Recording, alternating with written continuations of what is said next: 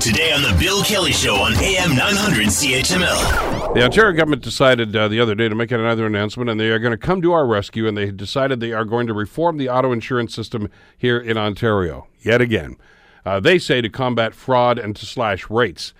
Uh, here we go again, uh, and and they've talked about a number of dis- different initiatives. But what what galls me about this, and I talked about this on my commentary at eight ten this morning, is once again they seem to simply say, you know, the reason your rates are so high in Ontario, well, you've got unscrupulous lawyers that are ripping off the system, you got fraudsters that are rampant throughout the system, and these poor insurance companies are having to, to carry the ball on this. Give me a break. Uh, joining us to talk about this is Andrew Spurgeon, who is a partner in personal injury law group at Ross and McBride here in Hamilton. Also, an adjunct professor at the University of Western Ontario Law School, where he teaches insurance law. It's good to have you in here. Thanks, Andrew, for coming in. Thanks, Bill. Can we get a couple of people uh, from Queens Park to sit in on some of your law classes at uh, Western?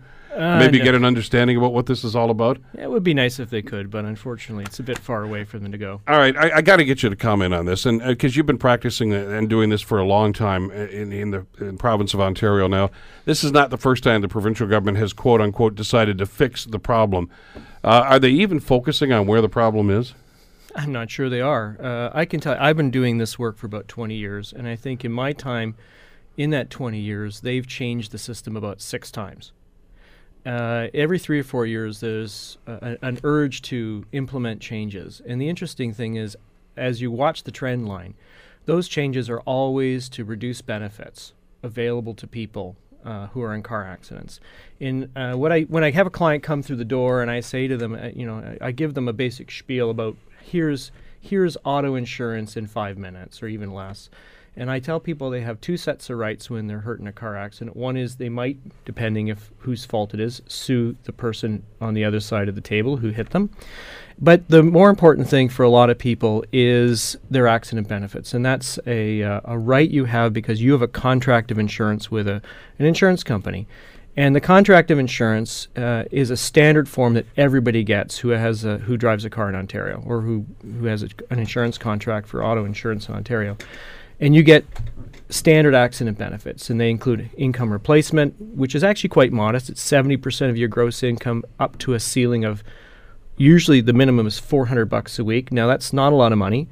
Uh, 400 bucks a week at 70%, if you were to calculate what a gross income that covers, is about $32,000. So you get $20,000, 20,650 bucks actually a year if you're unable to work. Um, a lot of people are shocked that that's all they bought. Uh, you can buy higher thresholds of, uh, of six. But eight. isn't that because the focus, and I think the government's done it again with this announcement, the focus is on rates. Right? They always say, "Oh, your rates are too high." Well, we're going to do something about it. Kathleen Wynne made a big deal about that in the last election. I'm going to lower rates, and it's it's the art of deflection, isn't it, Andrew? I, I'm Yeah. not saying rates aren't important. I mean, sure, uh, you, you, they're they're highest in the in the country, and that should be a problem. But nobody's having the discussion about what you're getting for that. God forbid you should get in an accident. You're in big trouble in this province. Oh yeah, it's, it's quite serious what, what what can happen to a person when they're in an accident. Uh, right now, as it exists, uh, there's three different thresholds of, of, of injury a person can have, uh, and you get different benefits. If you're in what's called the minor injury guideline, you get 3,500 bucks of canned physiotherapy or other sorts of care.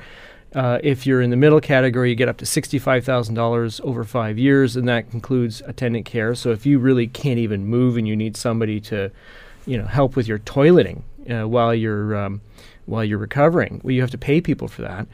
Uh, that's another level. And the next one is a it's called catastrophic impairment. And catastrophic impairment is for people who have really horrific injuries, life-altering injuries. And those injuries are, uh, and the, when you when you're deemed CAT, there's a very very strict definition of it. And the definition about a year and a half ago got a lot stricter. It used to be, or I should say now, about only 25% of people in car accidents who used to be able to get CAT are no, now going to get that threshold. So let me, me, let me- I want to repeat that because that's important. If I suffered an injury five years ago and was declared as a catastrophic impairment, okay, Mm-hmm. if I have that same accident today, I'm probably not going to be declared catastrophic. In other words, the insurance industry's raised the bar and said, "Now you're not catastrophic Yeah, anymore." that's right. Simply The- so they don't have to pay as much. Yeah, the definitions of what is a catastrophic impairment have gotten tighter, and we don't I'm, really. I'm hurt just as badly. Yeah, no, but you're now hurt they're just as saying, badly. "Ah, too bad, so sad. You're not Yeah. going to get as much money." And the other aspect of it is, it used to be uh, before a couple of years, uh, before uh, last July, July 6, uh, 2016, uh, if you had an accident, you would have been entitled to up to a million dollars of attendant care coverage and up to a million dollars for medical and rehabilitation. Now it's up to a million dollars for both together. So your benefit's been cut in half. Now, when you think about attendant care, if you're a paraplegic or a quadriplegic individual because of a car accident, it's not hard to imagine, you know, $6,000 a month of care and at a million dollars, $6,000 a month is going to take you through 16, 17, 18 years, depending on, on some things. Well, now that's effectively the, the, to- the total benefit's been cut in half. So, what's going to happen to those people uh, after 20 years? Who's going to pay for them? Want to hear more? Download the podcast on iTunes or Google Play and listen to The Bill Kelly Show weekdays from 9 to noon on AM 900 CHML.